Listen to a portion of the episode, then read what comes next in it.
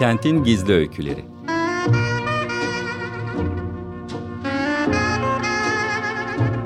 Kentin isimsiz kahramanları ve ilham veren yaşamları. Sıradan İnsan Öyküleri. Hazırlayan ve sunan Kenan Doğan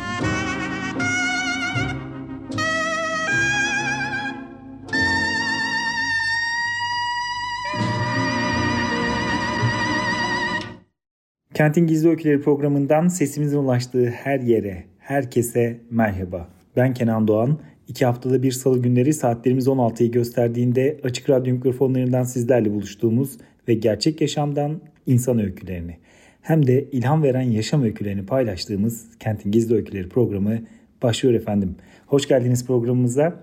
Her programda öykülerin kahramanlarını konuk ediyoruz. Yaşam öykülerinin kahramanı olmuş özel hikayeleri konuk ediyoruz. Bu hikayeleri bizzat hikayelerimizin kahramanları kendileri paylaşıyorlar programımızda. Ve birbirinden farklı, birbirinden ilginç ve ilham veren yaşam öykülerine konuk oluyoruz. Bugün de bu haftaki yayınımızda da yine çok özel bir konuğumuz bizlerle birlikte ve yaşam öyküsünü bizlerle paylaşacak.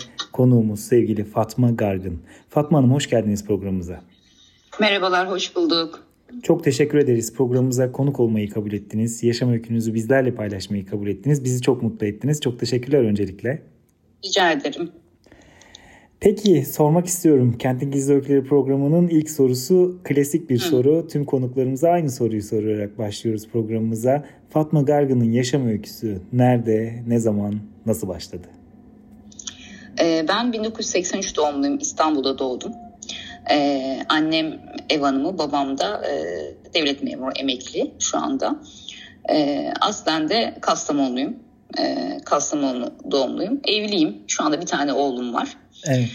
Ee, benim hayatım aslında e, çok küçükken e, en başından e, özellikle ailevi durumlardan kaynaklı biraz annenin de doldurmasıyla babadan korkmayla başladı diyebilirim. E, ama aynı zamanda biraz da bağımlı olmayla başladı aileye karşı.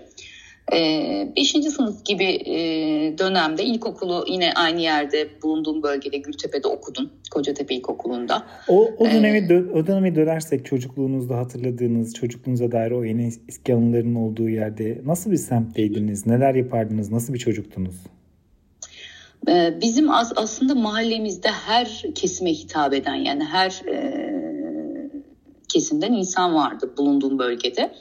Ee, biz aslında e, şimdiki nesil gibi değil tamamen sokak çocuğuyduk. Sokakta oynamayı seven, e, komşularımızın birbirini birbirini tanıdığı, güvendiğimiz bir ortamda aslında büyüdük.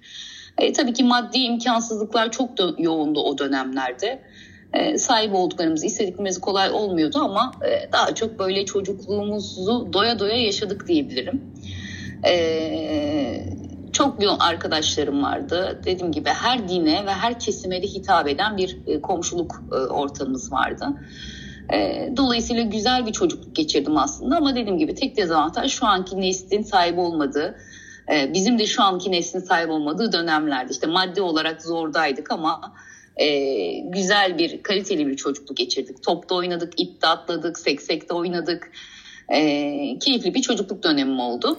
Aslında ee, ben kültürel, ay- kültürel açıdan da zengin bir e, semtte dediğiniz gibi farklılıkların bir arada yaşadığı o renkli bir e, kültürle beslenen bir çocukluk dönemi. E, ve Aynen öyle. Bir yandan da tam ilkokul yıllarını anlatacaktınız sanki az önce. Evet evet ilkokul e, ilkokul zaten e, o dönemlerde biliyorsun 7, 7 yaşta başlardı bizde. E, biz e, normalde dört kardeşiz. Ben ailenin ikinci çocuğuyum. Ee, abim benden iki yaş büyük. Aynı dönem içerisinde başladık. Zaten o dönemde de benim en yakın arkadaşım e, abim abimle beraber çok oynardık. Çok yaramaz bir çocuktum aslında. Daha doğrusu yaramazdan ziyade biraz e, gizli saklı iş yapmayı çok severdim. E, suçu abim üzerine çok atardım. Şu anda da abime karşı duygularım tamamen bundan kaynaklı aslında. Daha bağlılığım. E, çocukluğumda birlikte ilkokulu e, benden iki yaş büyüdü. Birlikte bitirdik. Ee, dediğim gibi annem, babam, dedemler o dönemde başımdaydı ee, sürekli yoğun bir şekilde. Ee, aslında belki de her kesim yaşadığı yani benim neslimin kesin yaşadığı bir çocukluk yaşadım. Derslerim de iyiydi. Yani derslerle ilgili sadece bizde işte biliyorsunuz bu dijital çağ yoktu. Biraz daha zorlanarak büyüdük ama e, keyifli de bir çocukluk geçirdik. Peki sonrasında neler yaptınız? E, daha sonra ortaokula e, ben İmam Hatip Lisesi'ne başladım. E, zaten 5. sınıfta ben dedemi kaybettim. dedemi kaybettikten sonra yani aslında en, en ilk travmam diyeyim aslında dedemi kaybetmek. Çünkü onlarla büyüdüm, onlarla bir çocuk yaşadım, hep beraber yaşıyorduk. E, ortaokulu İmam Hatip'te başladım. E, kendi isteğimle çevremdeki insanları gördükçe o taraf beni biraz çekmeye başladı.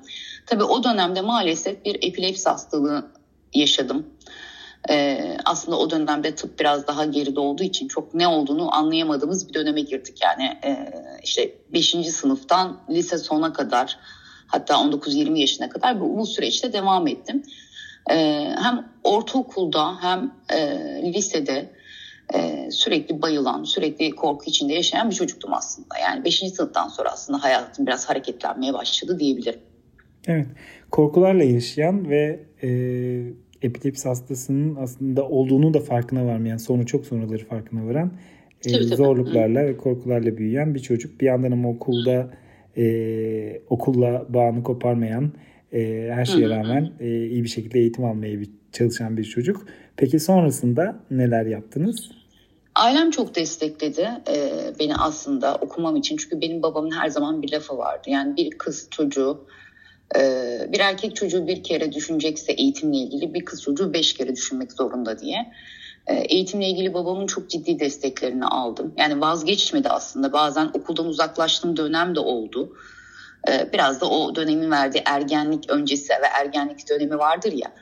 O evet. dönemde babam ve ailem ciddi elimden tuttu benim ee, okumam için. Okuma konusunda bana e, ciddi anlamda telkinlerde bulundular. Çok başarılı bir çocuk değildim aslında ama ee, biraz ailemin e, o e, çabası, e, biraz bazı işte çevremdeki mesela ben halama çok özenirdim. Halam benden 6 yaş büyük. Halama çok özenirdim. Hani okudu, işte eğitimini aldı ve onun yolunda devam etmeye çalıştım mümkün mertebe. Aynı ev içerisinde büyüdük halamla. E, orta sona kadar zaten İmam bitirdim. Daha sonra e, babam şey dedi yani hani bu artık bir meslek olma, mesleğin olması lazım. Olur da üniversite sınavını kazanamazsan en azından bir meslek sahibi ol diye liseye başladım Kağıthane'de. E, ticaret meslek lisesine başladım. E, ticaret meslek lisesine devam ettim. O dönemde kapalı gidiyordum okula. E, kendi isteğimle ilk sene. Daha sonra açıldım. E, yani ortaokul döneminden lise 1'in ortasına kadar falan kapalıydım ben.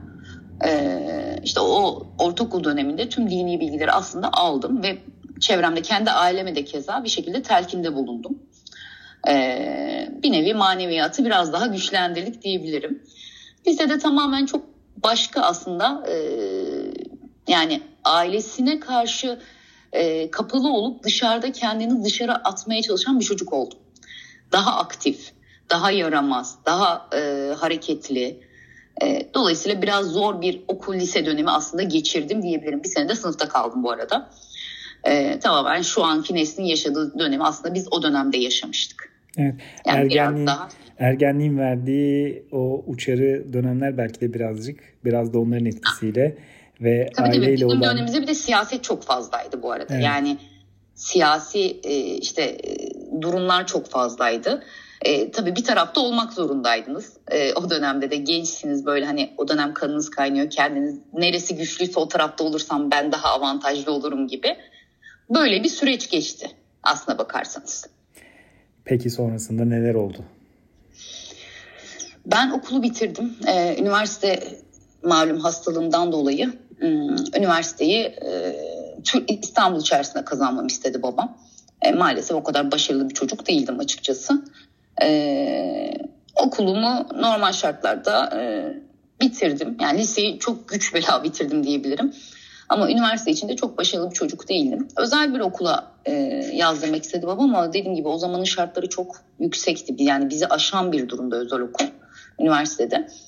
E, gidemedim ve çalışma hayatına başladım. İlk e, muhasebecilik yaptım. Kendi e, bölümümden dolayı ticaret meslek lisesi mezunu. İlk muhasebecilikle başladım. E, yani çok e, iş değiştirdim aslında. Muhasebe üzerine çok iş değiştirdim. E, daha ufak çaplı yerler. Kendimi hep geliştirmek istiyordum ve hayalim aslında e, benim en büyük hayalim tiyatrocu ve e, gazet yani gazeteci. İkisinden birinin olmak istiyordum ama malum, malum mevcut şartlar aile yani şu anki nesil gibi değil. Bu konuda çok fazla arkamda olamadılar. E, dolayısıyla e, normal okuduğum meslekte devam ettim. E, aslında güzel bir çocuklukta geçirdim. Ben biraz dediğim gibi aileye, aile bağlarına çok önem veren biriyim. E, evet. Hala da öyleyim bu arada. Yani şu anda 40 yaşındayım ve hala aynı şekilde devam ediyorum. Ne güzel. Dolayısıyla onları arkama almak çok istemediğim için e, biraz fedakarlık yaptım diyebilirim. Aslında iyi bir gazeteci olmak ya da iyi bir tiyatrocu olmak benim arzu ettiğim şeydi. Hatta bir dönem ajanslara da kayıt oldum ben. E, ajanslarda deneme çekimlerine katıldığım, seçildiğim yerler oldu. E, çok eskiden Levent Kırca'nın bir e, Yalanın Bassın diye bir dizisi vardı. Evet. E, o dönemde çok ufacık da olsa bir rolüm oldu benim orada. E, tabii babadan korkarak falan hani e, aman baba görmesin diye. tabii tabii gizli saklı. E, en azından o içimde bir uhde kalmamış oldu. O dönemde ufacık da minicik de olsa bir rol aldım. Peki muhasebeciliği ee, sevdiniz mi daha sonrasında yaparken yoksa hani ya aslında ben de... sayısal konusunda çok zayıfım. Yani hala evet. da öyleyim. Yani ben hiçbir zaman matematikte başarılı bir çocuk olamadım maalesef. E, dolayısıyla muhasebecilik olarak bildiğim rutinde devam ettim. Evet ama çok kendime bir şey katamadım açıkçası. Çünkü dediğim gibi hayal ettiğim meslek çok başkaydı. Devam ettiğim meslek çok başla, başkaydı. O yüzden rutinde devam ettiğim diyeyim. Çok severek mi yaptım? Hayır severek yapmadım. Yani evet. muhasebeciliği severek yapmadım. Peki sonra neler oldu hayatınızda? Sonra e, ben e, 2005 yılında e, eşimle tanıştım. E, eşim e, tamamen internet üzerinden çalıştık. Skype diye bir program üzerinden tanıştık biz eşimle. Evet. E, o da tesadüf eseri. Biz böyle Azerilerin konuşmalarına çok gülen bir arkadaş grubumuz vardı. Skype o zaman yeni çıkmıştı, hitti. E, dolayısıyla böyle tesadüf eseri birbirimizi o bulduk. Tabii o Azerbaycan yazdığı için ülkeye ben tesadüf eseri onu aradım. Böyle bir arkadaşlığımız başladı. E, aslında birbirimize çok uygun olan bir çift olduğumuzu düşündük bir müddet sonra. E, sonra flört etmeye başladık, görüşmeye başladık. E, tabii ben biraz daha korku ve kaygıyla ilk görüşmeye gittiğim zaman etrafıma arkadaşlarım falan karşıma dizerek e, onunla buluştum. Sonuçta internet üzerinden tanışıyorsunuz. İn mi, cin mi, hırlı mı, hırsız mı bilmiyorsunuz. E, ama iyi bir elektrik aldık. E, e zaten üçüncü ayın itibariyle de yani birlikteliğimizin üçüncü ayında da evlenmeye karar verdik. E, ama bi, bizim biraz şeydi yani hani hemen olmasın bir sene iki sene sonra olsun hemen olmasın modundaydı ama tabii aileler yan yana gelince bu bir sene falan olmuyor hemen hemen oluyor ve bitiyor. Siz de ee, hemen evlendiniz mi? E, biz bir sene üç ay diyeyim yani toplam nişanlık sözlük vesaire nikah dönemi bir sene üç ay sürdü. Yine bir şekilde mücadele ettik yani. Evet. Ee, biraz daha geciktirmek için. Çünkü daha rahat hareket ed- e, daha özgür olabiliyorduk. Benim bazı kuralları vardı. Benim babam nişanlı da olsam işte evet. saat 10'da evde hastalığımın da verdiği tabii sürekli koruma içgüdüsü de var onda. Hastalığım da verdiği bir durum vardı epilepsinin. Hep korkarak işte saat koyardı, gelme saati koyardı bana. Bazen çok üzülürdüm ya arkadaşlarım tatile gidiyor, arkadaşlarım eğleniyor ben niye gidemiyorum diye. E, dolayısıyla nişanlık döneminde de bu süreç devam etti aslına bakarsanız. Yani Peki. babam yine aynı katılıkta. Evlendikten sonra hayat nasıl oldu? Nasıl devam etti? Ya benim çok mükemmel bir eşim vardı. Yani ben onu iyi tanıdığım için gerçekten yani benim hayattaki ödülümden bir tanesiydi benim eşim. Ee, beni her anlamda hem tiyatroculuk konusunda eğitim alma hem işte müzik aleti konusunda çok destekledi o dönemde beni. Ee, güzel giden bir ilişkimiz vardı. Hatta bu epilepsi için ben o döneme kadar yani evlendiğim döneme kadar ilaç kullanıyordum. E, ilacımı bir şekilde inanmadığını, ikna olmadığını, bende hastalığın olmadığını ve ilaç bağımlısı olduğumu düşünerek beni başka bir doktora götürdü ve ilaç tedavim bitti. Aslında artık yokmuş epilepsi ve ben boşuna doktora gidiyormuşum. E, sürekli do- çağırırlar yani böyle özel evet. klinikler. E, dolayısıyla e, güzel giden bir evliliğimiz vardı ama ben bu ilacı üzerimden atmam için bir 5 yıl kadar çocuk sahibi aslına bakarsınız olmak istemedim. E, ilacı bitirdikten sonra çocuk sahibi oldum. Allah da e, şükürler olsun bana istediğim anda da çocuğumu e, nasip etti diyebilirim. E, ben 2015 yılına kadar çok güzel giden e, kafa olarak da her anlamda birbirimize uyan bir ailem vardı. Şimdi burada, iki... burada bir duralım. Baktığımızda Hı-hı. aslında e, meslek lisesinde okumuş, ticaret lisesinde okumuş, mezun olmuş, sonra muhasebecilik yapmış. Sonrasında da e, hayatının aslında belki de aşkını bulmuş, e, ruh eşini Hı-hı. bulmuş. Onunla muhteşem bir evlilik yapmış. Evliliğinde Hı-hı. çok mutlu bir kadın profili çiziyoruz şu anda. Anlattığınız hikayenin içerisinde öylesine e, mükemmel bir eş ki eşiniz e, size epilepsi hastalığınızın tedavisinde bile destek olan, sizi ya hayatta yapmak istediğiniz ama o yaşa kadar yapamadığınız her konuda, tiyatrodan bir müzik aleti çalmaya kadar her konuda cesaretlendirip e, sizin yanınızda duran e, ve e, sizin de anlattığınız gibi her şeyiyle dört dörtlük mükemmel bir eş. Ve baktığınızda bu evlilikte bir de çocuk dünyaya geliyor. Dünyalar tatlısı her şey çok mükemmel bir peri masalı gibi şu ana kadar anlattığınız yere kadar. Ama, Aynen öyle. Yani ama, her anlamda beni destekleyen bir eşim vardı. O yüzden çok mutlu bir evliliğim oldu. E, ilk 7 sene kadar değil. Evet ama sonra bir gün ne oldu? Ee, 2015 yılın Mart ayı 17 Mart. Ee, aslında bir ay önce çocuğumu ben sünnet ettirdim. Oğlum var bu arada Kuzey. Ee, bir ay önce çocuğumu sünnet ettirdim.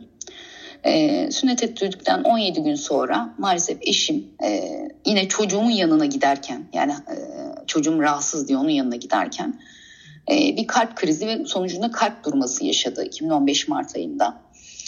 Ee, zorlu bir süreçti aslında. Yani ilk başta ben anlayamadım. Hani çocuğum mu kötü oldu, eşim mi kötü oldu? Çünkü kimseye ulaşamadım, iletişim kuramadım. Ciddi bir sarsıntılı bir gündü 17 Mart benim için. Ee, kalp krizine bağlı kalbi duruyor beyin yarım saat kadar oksijensiz kalıyor. E, dolayısıyla bilinci kapılıyor. Artık doktorlar bundan ümit yok artık e, vazgeçin demeye başladılar bize. E, o dönemler gerçekten en çok üşüdüğüm, en çok acıktığım e, yani hayatımda yaşayabileceğim en kötü dönemlerden biriydi. Kabul etmek çok zor. Çok sevdiğim, aşık olduğum bir adam. Ee, ama baktığınız zaman ayakta durmak zorundasınız bir çocuğunuz var. Tabii ilk başlarda ben çocuğumu çok fazla çok önemseyemedim işin özü. Çünkü her şeyi oraya bağladım hastane odasına. E, bu süreçte eski e, iş yeri sahiplerim. Ben bir finans kurumunda çalışıyorum burada faktörün firmasında. Pazarlama müdür yardımcısıyım.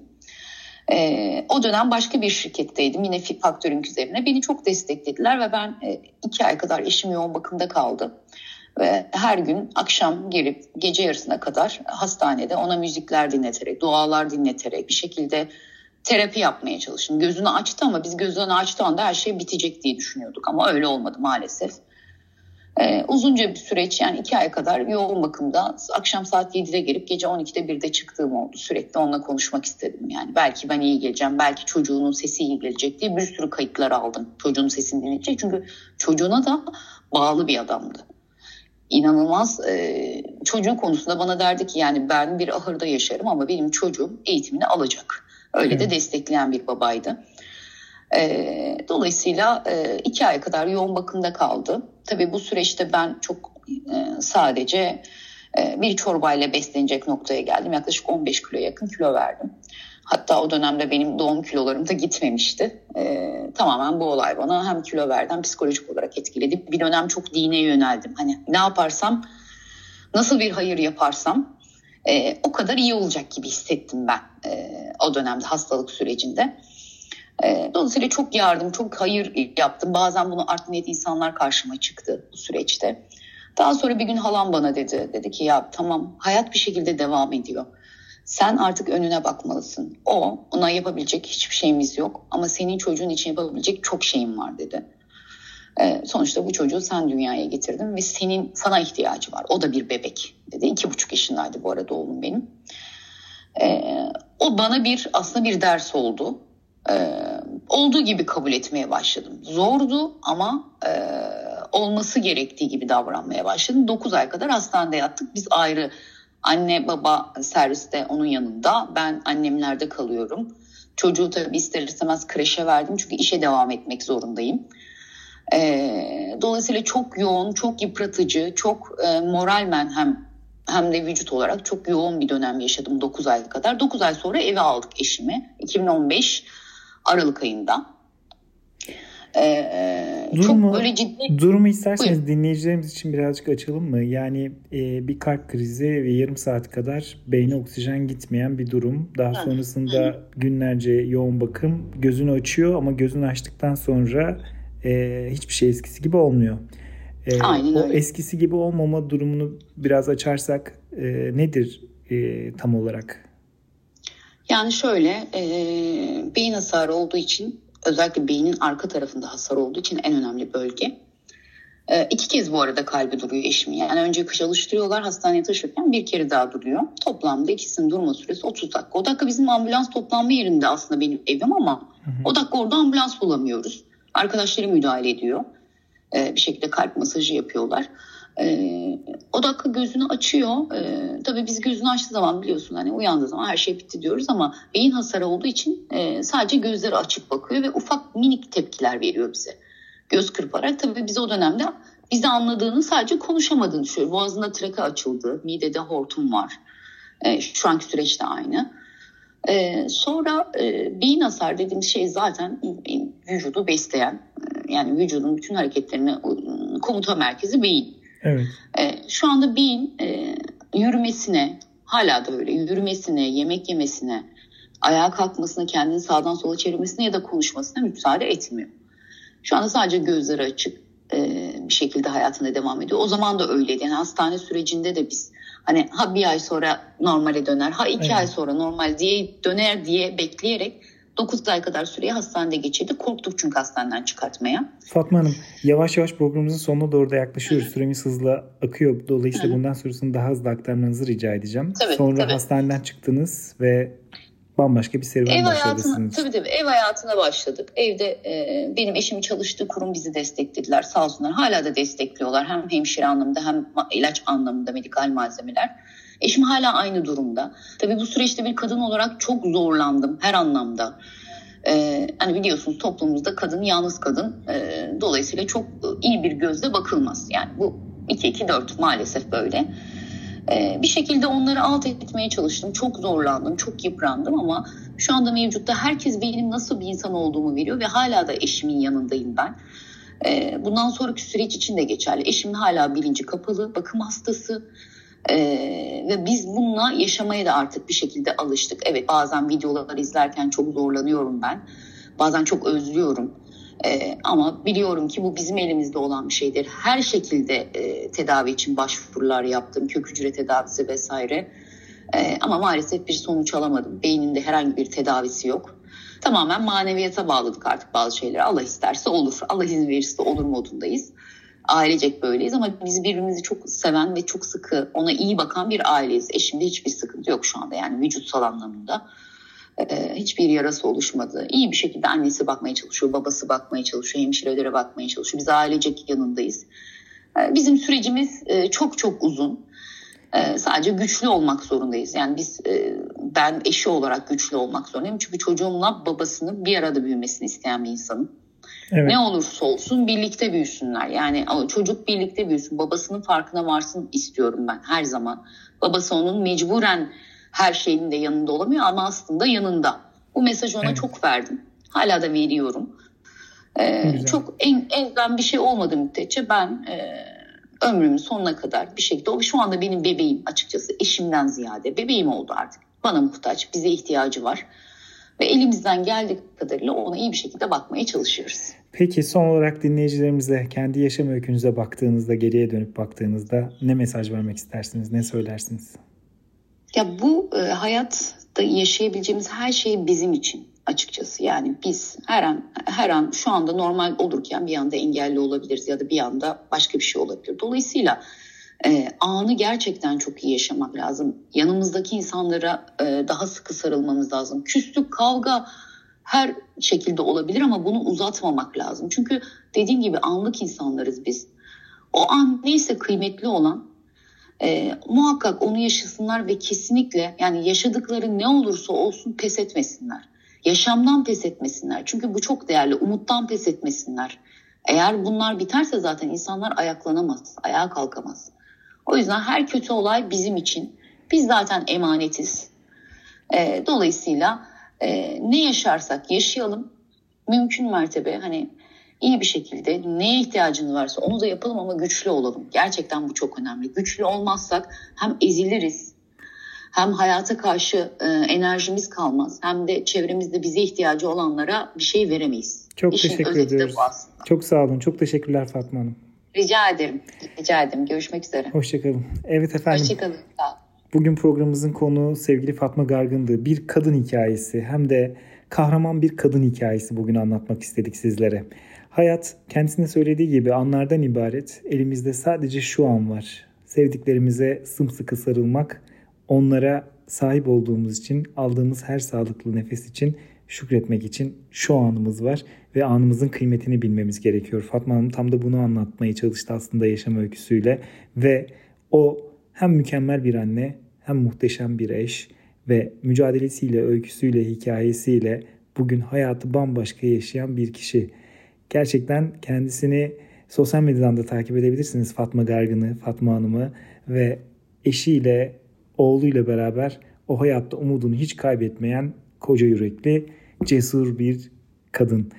Ve biz de bu haftalık programımızın yine sonuna geldik. İki hafta sonra salı günü saatlerimiz 16'yı gösterdiğinde Açık Radyo mikrofonlarından Kentin Gizli Öyküleri programıyla tekrar burada olacağız efendim. Ben Kenan Doğan. Teknik Masadaki Açık Radyo çalışanı değerli arkadaşlarımla birlikte sizlere sağlıklı günler diliyoruz. Hoşçakalın.